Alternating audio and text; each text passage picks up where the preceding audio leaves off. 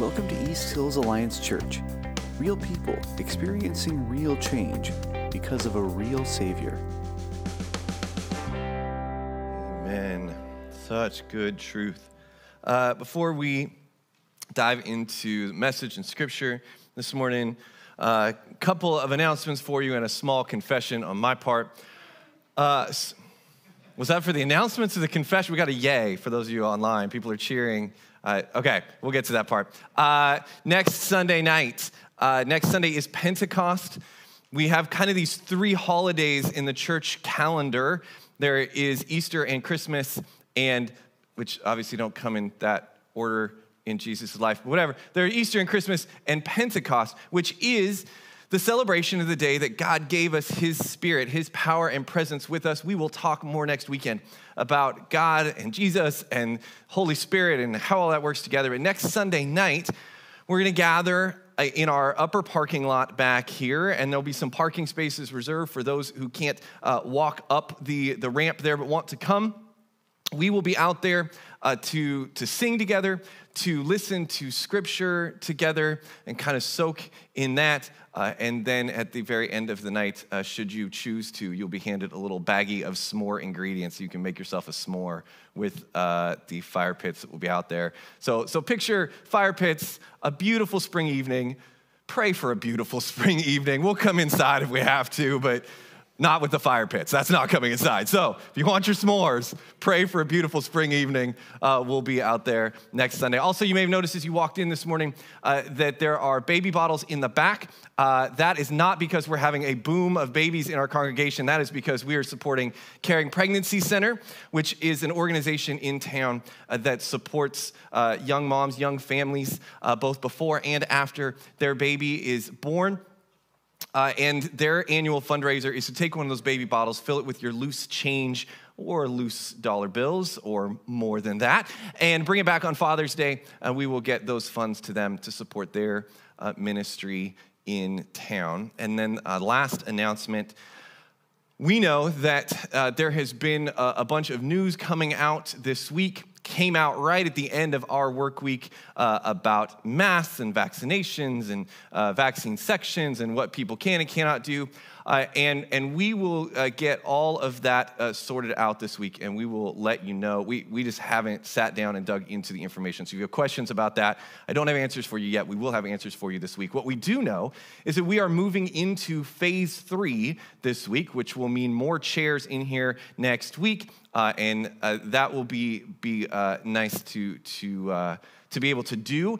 Between that and our overflow room, uh, we are recognizing that the need for signups at this point appears to have gone away. So if you go to look for signups for next week to come and go, oh my gosh, I can't come to church, there's no place to sign up, that is not true. Just come.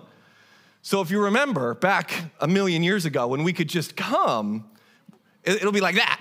So uh, just, just come. I, and if you want a seat in here, yes, there will be more seats in here, but you may want to come a little early, uh, or you may uh, want to come late and end up downstairs in the overflow room uh, down there. Uh, there's, there's just less supervision down there. So who knows how, how just kind of crazy worship party you could have down there, I guess, because I'm sure all of you would make really good choices uh, without supervision, all of you, every one of you. So the. You guys sound unconvinced. Okay. Uh, the small confession uh, on my part. Uh, I am not particularly good at connecting with people. I'm not a networker. Like some, some of you know people who, uh, I know people who are just really great at making people feel connected, connected to each other. They know how to put this person in contact with that person and everybody's strengths or.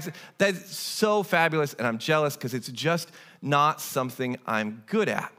And I'm aware that one of the expectations of my role is often that I will be really good at connecting with people. So, my confession to you is that I'm just not. And I don't confess that in a like, hey, don't hold me responsible for this. Like, I, I, need to grow in this area, and I know that. So, the confession has two, I guess, for two reasons. Uh, one, um, is that I uh, need your accountability to continue to grow uh, in that. Uh, and two, uh, church, I, I, need your help Uh, I know some of you are really good at this. Some of you, like me, are growing in this. I, I need your help to help people feel connected. I know that there are people who get hurt by me not being good at, at connecting or, or making them feel like I've connected uh, with them. Uh, and if, if you're one of those people, uh, I'm truly, I'm truly sorry. It's, it's not something, uh, it's not personal. Like if you're feeling like, man, uh, Josh talks to everybody else and doesn't talk to me, uh, that's not true. I'm equally bad at this across the board. It is not, it is not personal.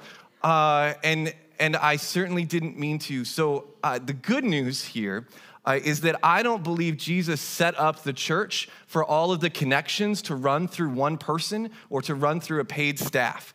So uh, I, I think this is what we as the church are supposed to do. We are supposed to connect with one another, care for one another, love and serve one another. So if you're going, oh man, I hope somebody is connecting with so and so because I'm aware that, that they're just feeling a little bit disconnected or disenfranchised.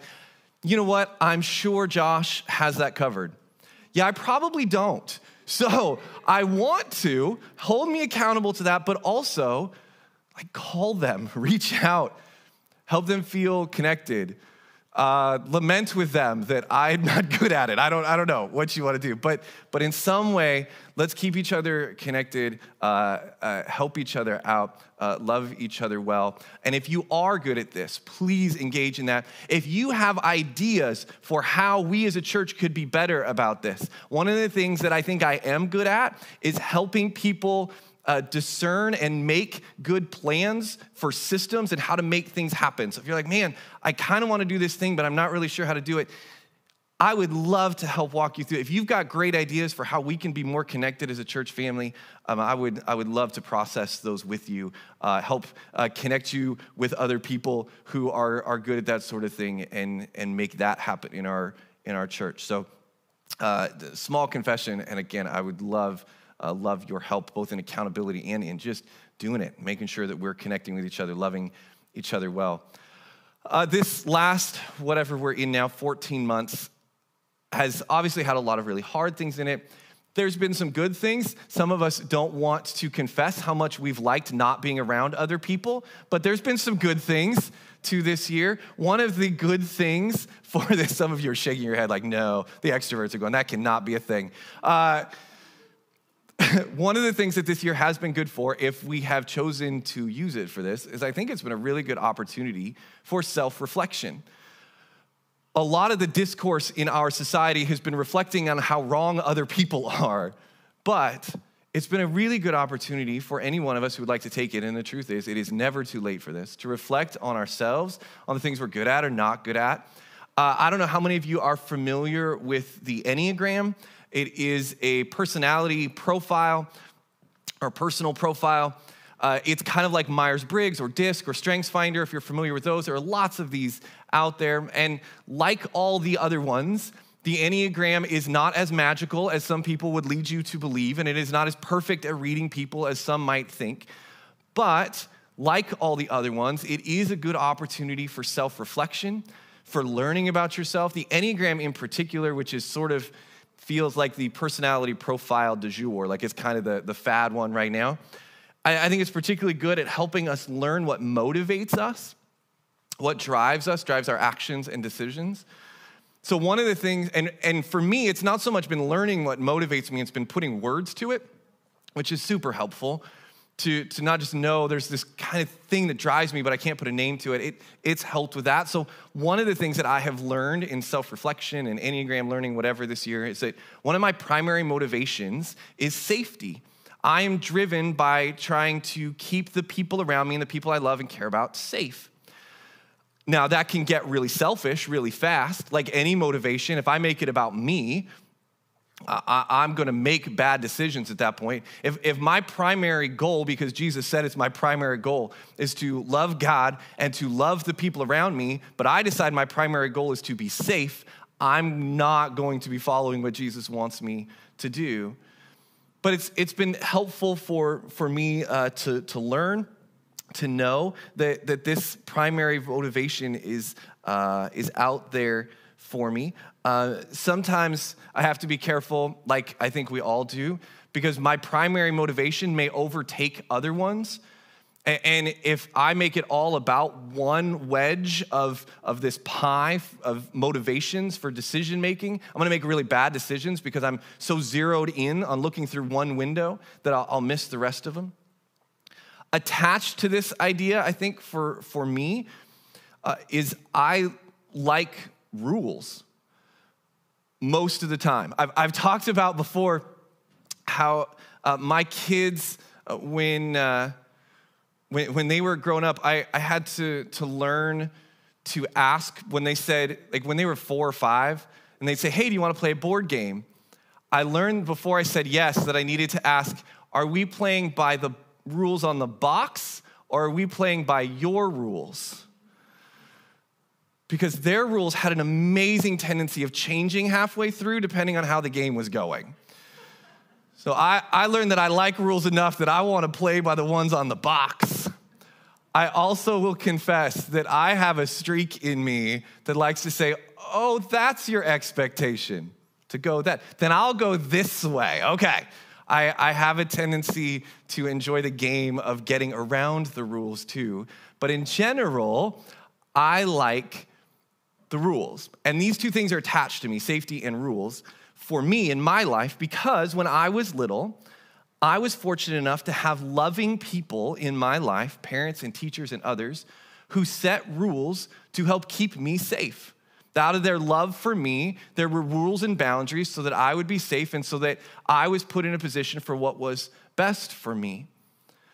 Now, I know that's not the case for everybody for whatever reason, some people find uh, rules to be really restricting on their freedom, or maybe they grew up in environments, maybe you grew up in an environment where the rules weren't used to express love and safety, the rules were used to trap you, to abuse you, to hurt you in some way, made you feel unsafe. And so the idea is that rules and safety go together. The idea that rules could be good is really, really hard. And that, and that seems uh, totally understandable to me that, that it would feel that way.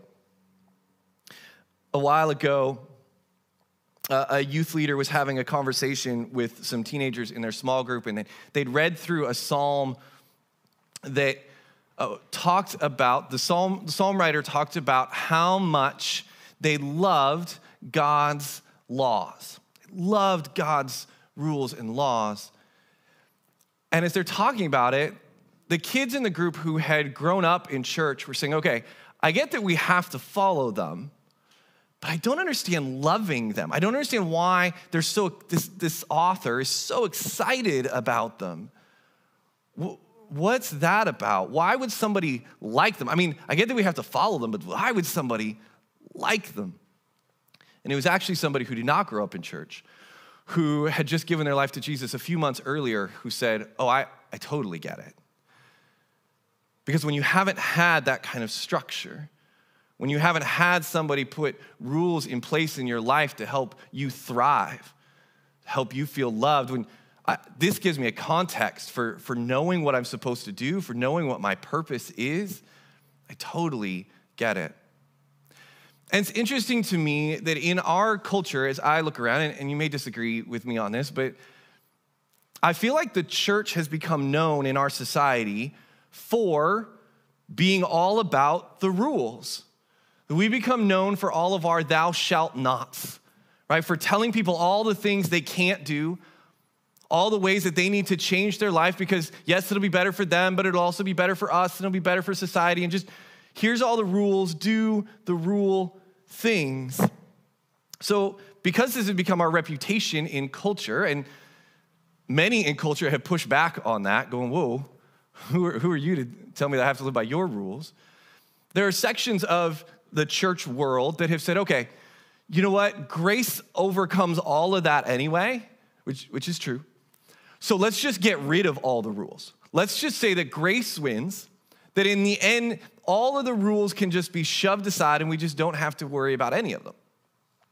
Now, the problem with that is that if we're going to take scripture seriously, the Old Testament and the New Testament are actually full of a lot of these. I mean, not completely, there's lots of other stuff in there too, but it, It's full of these rules, these laws, these commands of what we're supposed to do individually, as groups.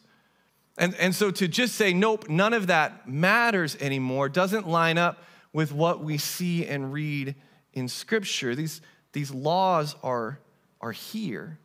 So the question is, why? What, what is the purpose for all these rules and laws and commands? What good could they possibly do? Safety is part of it, but it's, it's a very small part of it. So these laws, these rules and commands actually create a context for blessing. Create a context for blessing. So I'm just gonna write blessing up here on our whiteboard. And like I said, we're gonna do an art project here today. So if you wanna participate in that, and I won't judge if you don't, I just, I will tell you in advance, my handwriting and my artistic skills are terrible, so yours isn't gonna look any worse than mine. My eight year old was kind enough to come up and, and, go, Daddy, I'm pretty sure mine looked better than yours. Like, I'm sure it did. It's very nice of you to share that with me. Uh, sure it did. So, but there's a little space on the top of your notes if you'd like to uh, participate as she did, and you are also welcome to come up afterwards and tell me that yours is so much better than mine. I won't be offended. So I'm just gonna start by writing the word blessing up here. We'll just start with blessing. These laws and rules, oh dear, wrote too big, gonna mess everything up, barely got started. Okay, whew, we'll give it a shot, see what happens. Okay. These laws and commands set a context for blessing. Now, let's define blessing because there are a few words that are more overused in church speak than blessing. The dictionary definition of blessing is God's favor and protection. Okay, satisfactory definition. I'm all right with that. The problem is, with, with that definition to me, is that we are also clearly called in Scripture to be a blessing, to bless the people around us. And, and we don't actually get to decide what God's favor and, and protection are. So there's got to be more to it than just that. So, for our purposes today, let's, let's define blessing this way, and this is also in your notes. Blessing is seeking the greatest good for another. Blessing is seeking the greatest good for another person. In this case, we're talking about God's blessing, His greatest good for His people. Love, by the way, is blessing with a cost. Love is looking out for somebody's greatest good and being willing to pay the cost to make sure that happens. Whether we're talking about loving a spouse, loving our kids, loving an enemy, loving a neighbor, love is looking for their greatest good and being willing to pay the cost to make that happen. Okay, so let's look at this. Let's talk about blessing in Scripture. And we're gonna look at uh, briefly at a bunch of different stories. We're gonna look specifically at the story of Abram but we'll fly through a number of stories in Scripture. And I want us to see that there's a pattern to God's blessing of his people. Now, to clarify, this is not a formula. This isn't, hey, let me just make all of these things happen, check some boxes, and then I'll be blessed. As we'll see, that's not really what this is about at all. Anyway, it's not how this works. This is just an observation there's some common elements in God's blessing of his people. Okay? So, to start, let's look at this story of Abram. We're going to be in Genesis chapter 12, starting with the very first verse. The Lord had said to Abram, Leave your native country, your relatives, and your father's family and go to the land I will show you. I will make you into a great nation. I will bless you and make you famous, and you will be a blessing to others. I will bless those who bless you and curse those who treat you with contempt. All the families of the earth will be blessed through you. a lot of blessing. When we're talking about God's blessings, like with Abram, God always starts with a people and a verb. A verb, for those of you who don't remember, is an action word. He starts with a people and an action, a people and a verb. So I'm just gonna draw people up here. I, all, all I can do is stick people. So if you're a stick people person like me, have at it. If, if you can draw better people than me, that's, that's great. Uh, my heads keep getting bigger over here, so we'll talk about humility next week, apparently. Well, okay. And then I don't have notes up here. I know you do. I'm just going to write verb down here. God starts with a people and a verb. With Adam and Eve, when he started creation, he made people and he gave them some action steps.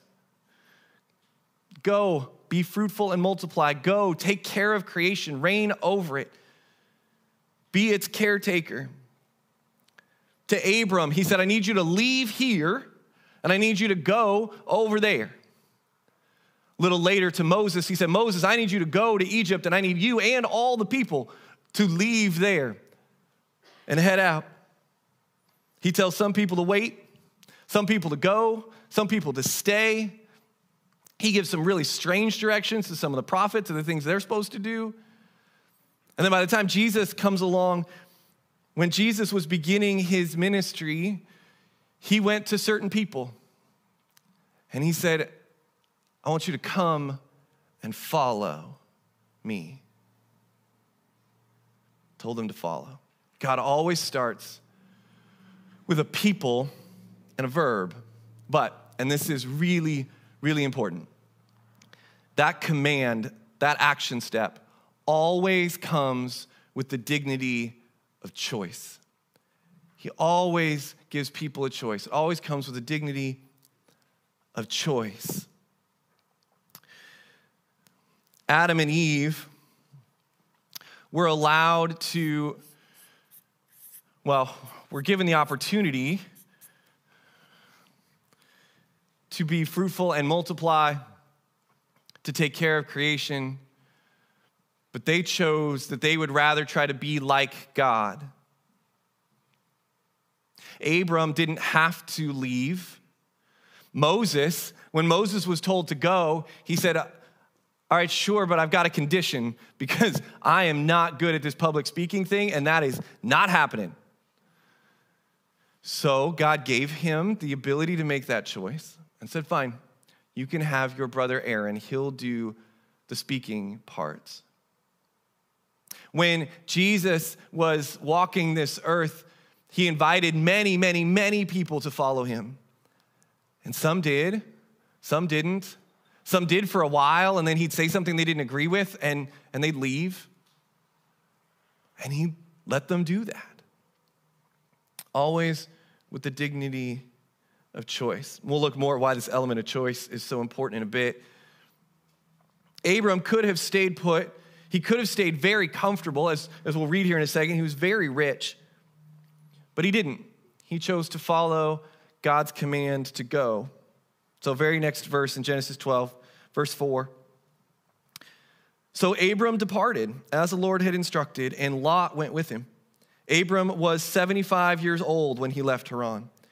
He took his wife Sarai, his nephew Lot, and all of his wealth, his livestock, and all the people he had taken into his household at Haran.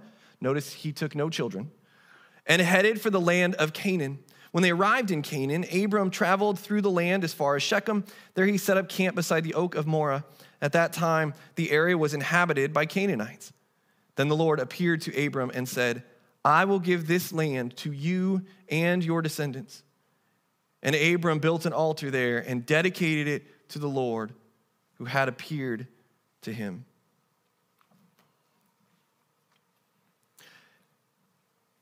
Abram is 75 years old. He doesn't take any children with him because he doesn't have any. Takes a lot of wealth, he's got a lot of that. He's got many servants and house workers, maids, butlers, whatever. He's got lots of livestock. He's got his wife and his nephew. He's 75, he's got no children. And God has the audacity to say, Hey, I want you to go over there. And then Abram goes, and then God, on top of that, says, Hey, at this spot, this is where I'm going to give land to your descendants. Descendants. He doesn't even have children. And, and I know some of y'all know where this story goes, how this ends. But if you've ever been really confused, hey, God, what are you doing? Abram had to be really confused. God, what are you doing? Over the next few chapters in Genesis, Abram and his wife go through some really strange things together, most of it geared toward, in some way, trying to figure out how to bless themselves. Yes, God had promised blessing. They said, well, this doesn't make any sense though. So we're going to try to figure out how to, how to bless ourselves, how to take care of this ourselves. But, but God keeps showing up. Now we'll look at one of those times God shows up in verse or in chapter 17 of Genesis. When Abram was 99 years old, okay? So a quarter century later. Still no kids. When Abram was 99 years old, the Lord appeared to him and said, I am El Shaddai, God Almighty. Serve me faithfully and live a blameless life. I will make a covenant with you by which I will guarantee to give you countless descendants. At this, Abram fell face down on the ground. Then God said to him, This is my covenant with you. I will make you the father of a multitude of nations. What's more, I am changing your name. It will no longer be Abram, which means father Instead, you will be called Abraham, which means father of many. For you will be the father of many nations. I will make you an ex- I will make you extremely fruitful. Your descendants will become many nations and kings will be among them. I will confirm my covenant with you and this, your descendants after you from generation to generation. This is the everlasting covenant. I will always be your God and the God of your descendants after you. And I will give the entire land of Canaan, where you now live as a foreigner, to you and your descendants. It will be their possession forever, and I will be their God. He says, I will be their God. Now, a covenant is a mutual agreement between two or more parties that has something on the line. There are some expectations of behavior in this covenant, something that you will do and I will do, and there's some collateral put up something to say, hey, if you back out on your part, this is what you're going to have to give up, right, to guarantee that you stay in the covenant. When God makes this covenant with Abraham, he doesn't put up anything as collateral other than himself. He simply says, I will be your God. I will be their God. My word, my character is enough. You don't have to worry about whether I will back out on this because I say it's true. I will be their God. Part of the pattern of God's blessing of people is that God offers Himself. Time and time again, God offers Himself. Now, I don't know how I would draw God up here in a picture, so I'm not even gonna try. I'm just gonna write God down, down here. And again, you guys have the little note for it. God offers Himself. To Adam and Eve, God offered relationship. He walked with them. They went on walks in the evening together. He said, I am here with you, for you, all the time. To Moses, God gave his name and his authority. He gave power to Joshua and Gideon and Samson and David, and on and on the list goes in Scripture. To Elijah, he gave him his presence. And in Jesus, in Jesus, God gave himself for us as a ransom for all of us.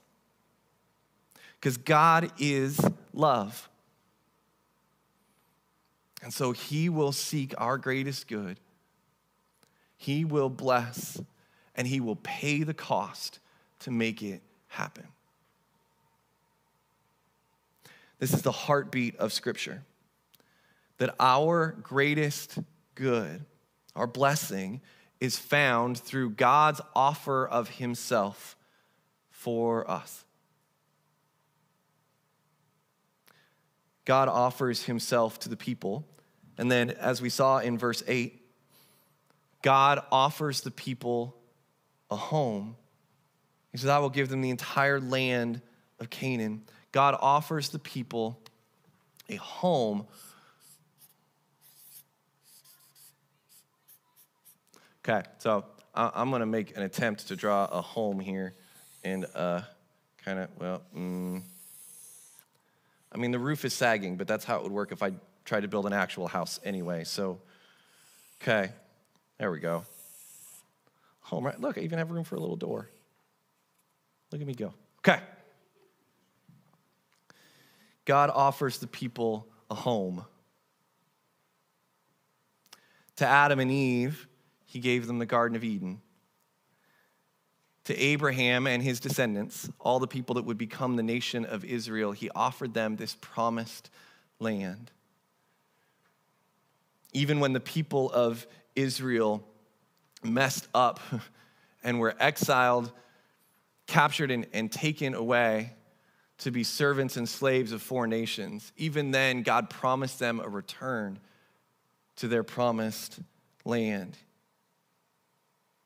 He promised them a home.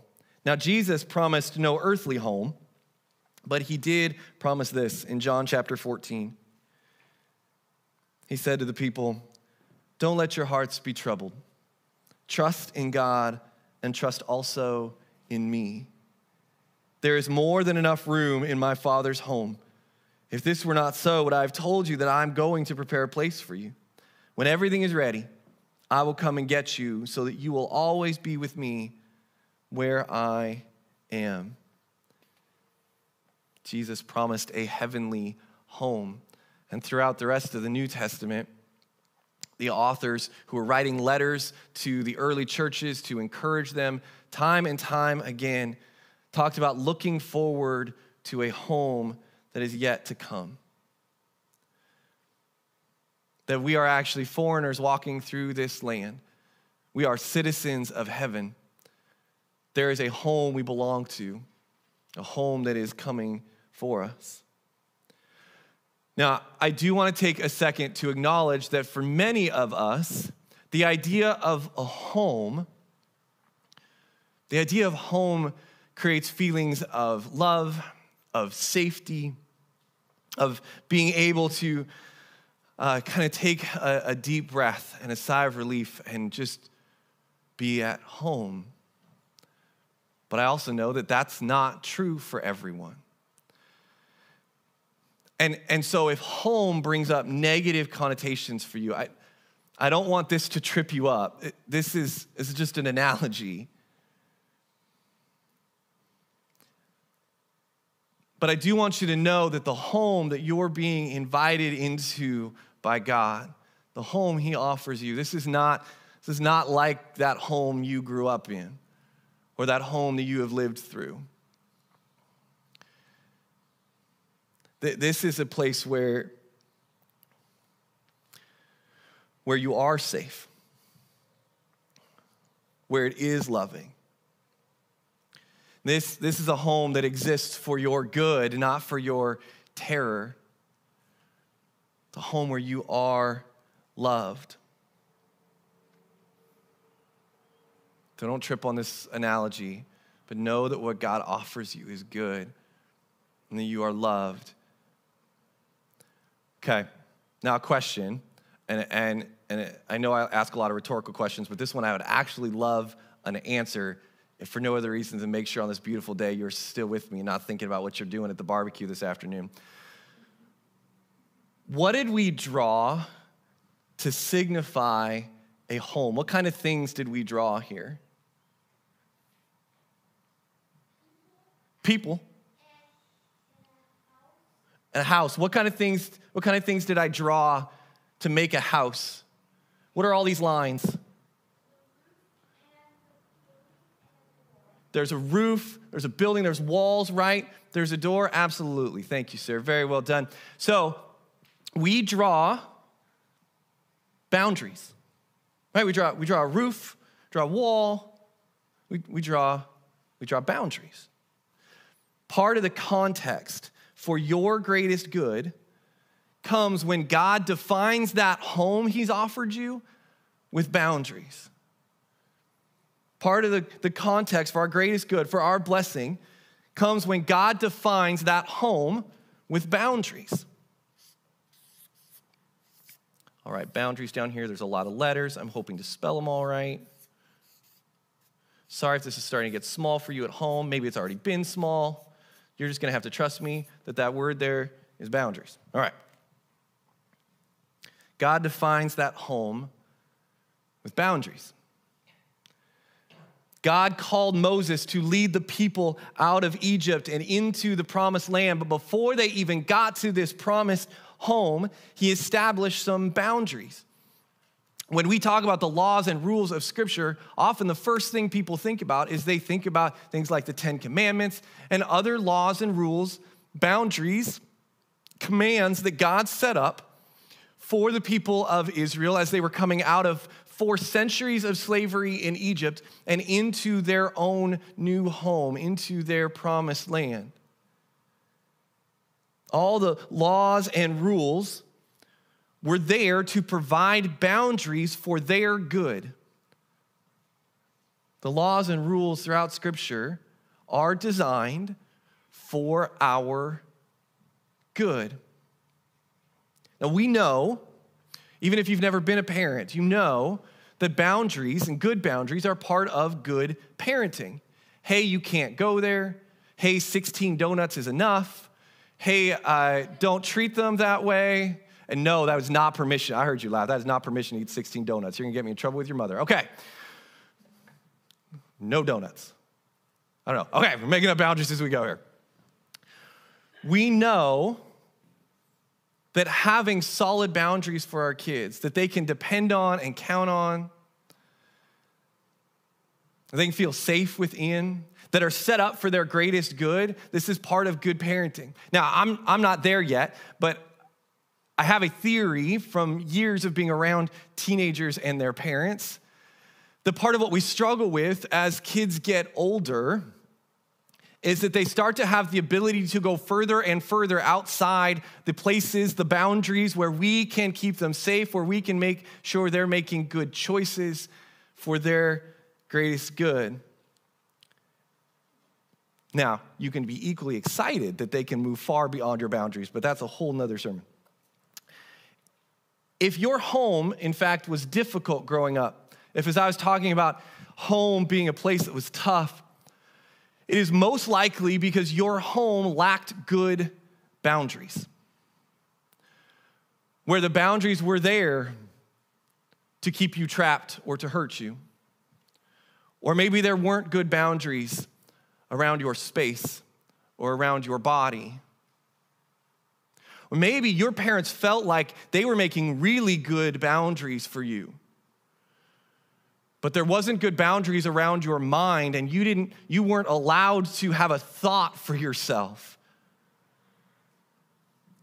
whether it's around your body your space your mind in some way you weren't protected and honored by the people who were supposed to do that but in here in here you will be protected and loved and favored and, and blessed. In here, in this home that God offers us with these boundaries, in here is your greatest good. Because God knows your greatest good. He knows what is best for you because He's God. He kind of knows everything. And, and, to be out here, like, I, I confessed earlier, I have a streak in me that likes to know what the rules are so that I can get around them. When I wander out here, outside the boundaries that God has set up for me, which, by the way, when we say the word sin, that's all we really mean. Going outside the boundaries God has set up for our greatest good. When I wander out here, that's not freedom. Like you remember being a teenager and thinking that all freedom was found outside your home? Well, we discover when we wander outside the boundaries that God has set up for us, that's not freedom. What that is, is saying, God, I know what's best for me better than you do. Now, you may not be thinking that that's what you're saying. You may be looking for freedom. You may be saying, no, I, I just don't believe God uh, has anything for me, or whatever it may be. And you may be totally fine with making that choice, even to say, yeah, actually, I do know what's better for me what's good for me better than God does. Okay, but let's at least name the choice that you're making. You're making the choice that you know what is best for you better than God does. And there is always the dignity of choice. God is not going to force us to stay in there. The people of Israel actually spent so much time out here, so much time wandering around, that God was like, actually, you can't come back in the house, right? Actually, you're just gonna have to live out there for a while. And these four nations came in and they took them from the promised land. Now, they have, may have been in the physical boundaries of their home, but they were not living within the boundaries of the commands that God set up for them. And so, four nations came in and they took them off and they took them away to be slaves and servants back in their homeland. And you know what God told them to do while they were slaves and servants? Practice. I mean, he didn't use that word, but what he told them to do, he said, You're gonna be there for seven decades, and here's what I want you to do. I want you to bless the people around you. I want you to practice what it's supposed to look like in here. I want you to practice blessing. I know they took you from your home. I know they have ruined your lives. And what I'm asking you to do is to practice blessing them. So, for us who are foreigners wandering through this land, who are actually citizens of heaven, what we are supposed to do is practice. We are supposed to practice the things of heaven while we are here on earth. We're supposed to look to bless the people around us. We're supposed to pray for healing. We're supposed to love and serve our neighbors and our enemies. We, we practice. We pray, God, your kingdom come on earth as it is in heaven. Yeah, so let's practice. Let's bless the people around us. Love somebody as God loves them. But that isn't the church's reputation. The church's reputation isn't for practicing the things of heaven. The church's reputation is for trying to force the rules, for shouting all those thou shalt nots, now, whether that reputation is earned or not could be argued, but it is the reputation, I believe. And I think we get that reputation because we're not focused on the blessing part, we're focused on the boundary part. Where we say, actually, I need you to come inside this house. I, I need you to follow all the rules, and then I will bless you. Then I'll love you. I need you to do all the things and follow all the rules so that you're in a space that I'm comfortable with so that I can love and bless you. You stay within the boundaries, then I will love and bless you. To practice the things of heaven, we, the church, our church and every church, we're gonna need to stop seeing people as bundles of morals to be shaped and molded so that we're more comfortable and start seeing them as people as people to be loved. God's plan to bless the people of the world always starts with a people and a verb. And in the era we live in, an era under Jesus' resurrection, God has gathered the church and said, Go. God has gathered the church and said, Bless. God's plan to bless your neighborhood, your workplace, your family starts by gathering you and saying, Go, bless, practice. We do the things of heaven, seek good for those around us, and be willing to pay the cost to see it happen. We love as God loves. See, for God, this whole thing, this whole home, these boundaries, this blessing, this doesn't hinge on the boundaries. This doesn't hinge on the people. This hinges right here in the middle. This hinges on God, on Him, on relationship with Him. This doorway is opened through invitation by Him, through relationship with Him, and this door swings on the hinges of grace. Before there were boundaries, God was still blessing people. Before he ever gave the law, he was blessing Adam and Eve. He was blessing Abraham. He was blessing his descendants. He was pulling the Israelites out of slavery. Before there was the law, he was there. He was there. The blessing has always come through relationship with him, but we get so focused on the people or the boundaries or the choices that we miss that what we are called to do is invite people into relationship with Him, that what we're called to do is to lean into that relationship with Him, Now, we're not the first people to miss this. The Israelites made it about the law or about avoiding it. The Pharisees made it about the law. By the time Jesus comes around, the religious leaders, the Pharisees, they make it about the law and, and about being blessed. We follow the boundaries so that we're blessed. If you don't follow the boundaries, you're not blessed. Follow these rules and then we'll love you. Sounds familiar. We don't make it in this house. We don't make it into God's blessing by following all the rules. Scripture is very clear that nobody's ever been able to do that. Not perfectly. We make it in because we're invited in through relationship. Blessing doesn't happen because we follow the rules, it happens because we're in relationship. Okay, so what does all of this have to do with the purpose of the law and the purpose of all these rules? We've said in this series we want to look at the heart of God. We want to know God more. Not just know about him, but know him, know his heart. And this is part of the heart of God to bless people and to set up a context for it. But we also want to use this series to point us toward the New Testament. In a couple of weeks, and we'll give you more information starting next week, in a couple of weeks, we're going to read through the New Testament together through the summer as a church.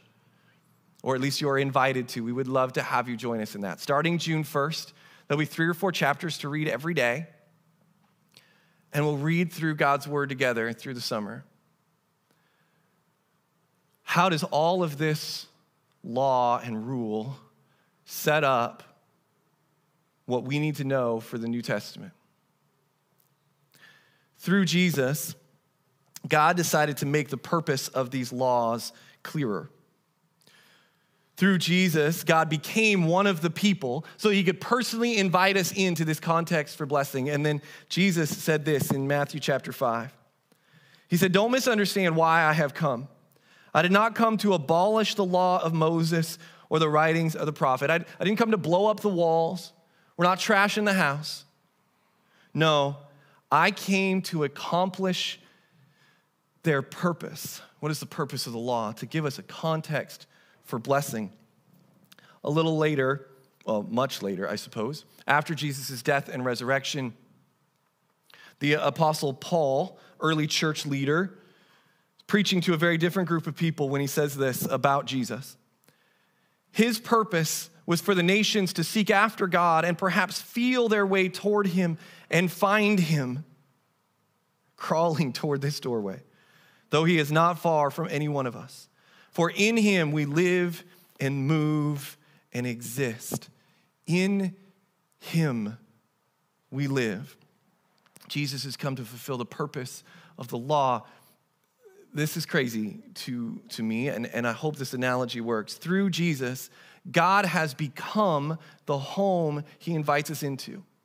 Like, just in case we thought this was about boundaries and rules, just in case we thought this was about people or doorways, just in case we thought we would just blow up all the rules and ignore them.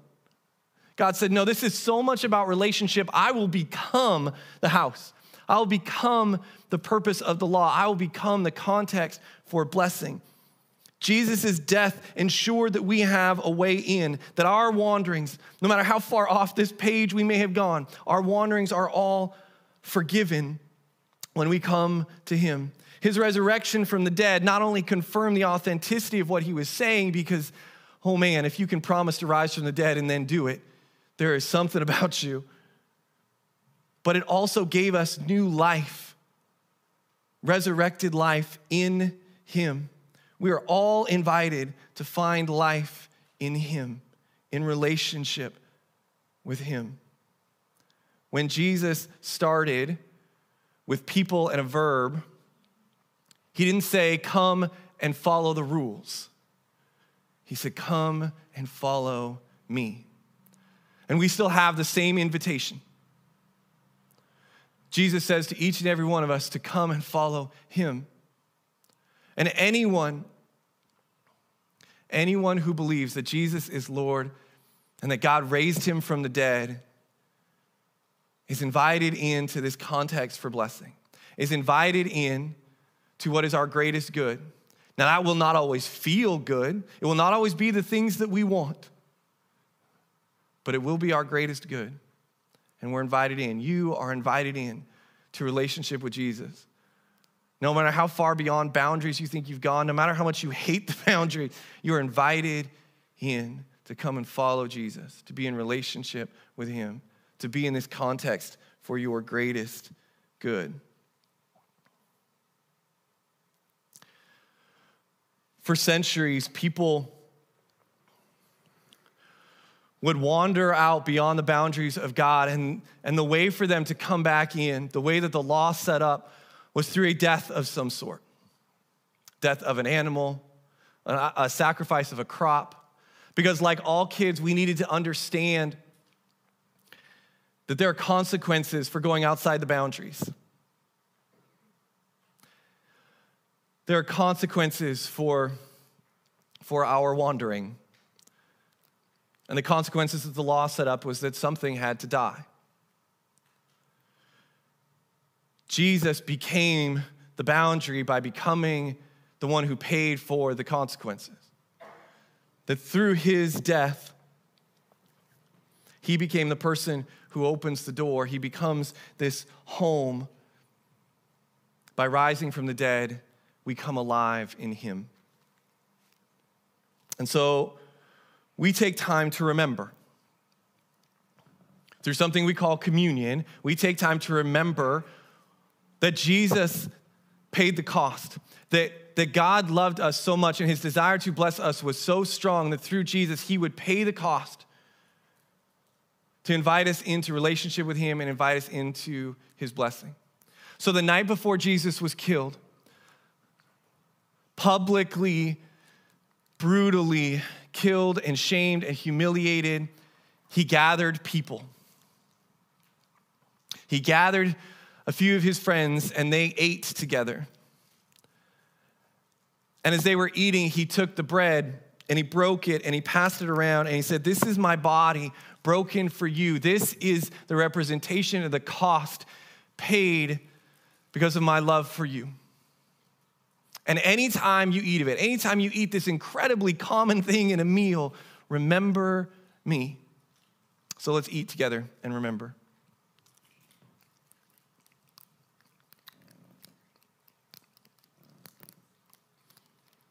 And when they were finished, he took the wine and he passed it around and he said, This is my blood shed for you for the forgiveness of your sins. And every time you drink of it, remember, remember that you are forgiven. Remember that you are loved. Remember that you are invited in to relationship. The cost has been paid. So let's drink and remember together.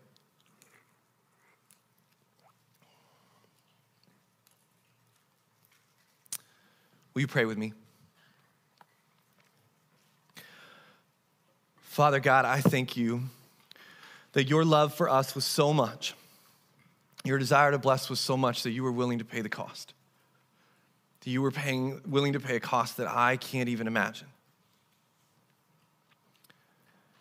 God, I'm so grateful that your love for each and every one of us was so much greater than whether we did the right thing or the wrong thing, was greater than our ability to follow the rules or provide safety or blessing for ourselves. But do you invite us in to know you, to be loved by you, to be blessed by you? God, thank you that you have our greatest good in mind. Thank you for your love for us. Thank you for paying the cost. We pray all this in Jesus' name. Amen. Thank you for checking out our podcast. Find out more or connect online at easthillsalliance.org.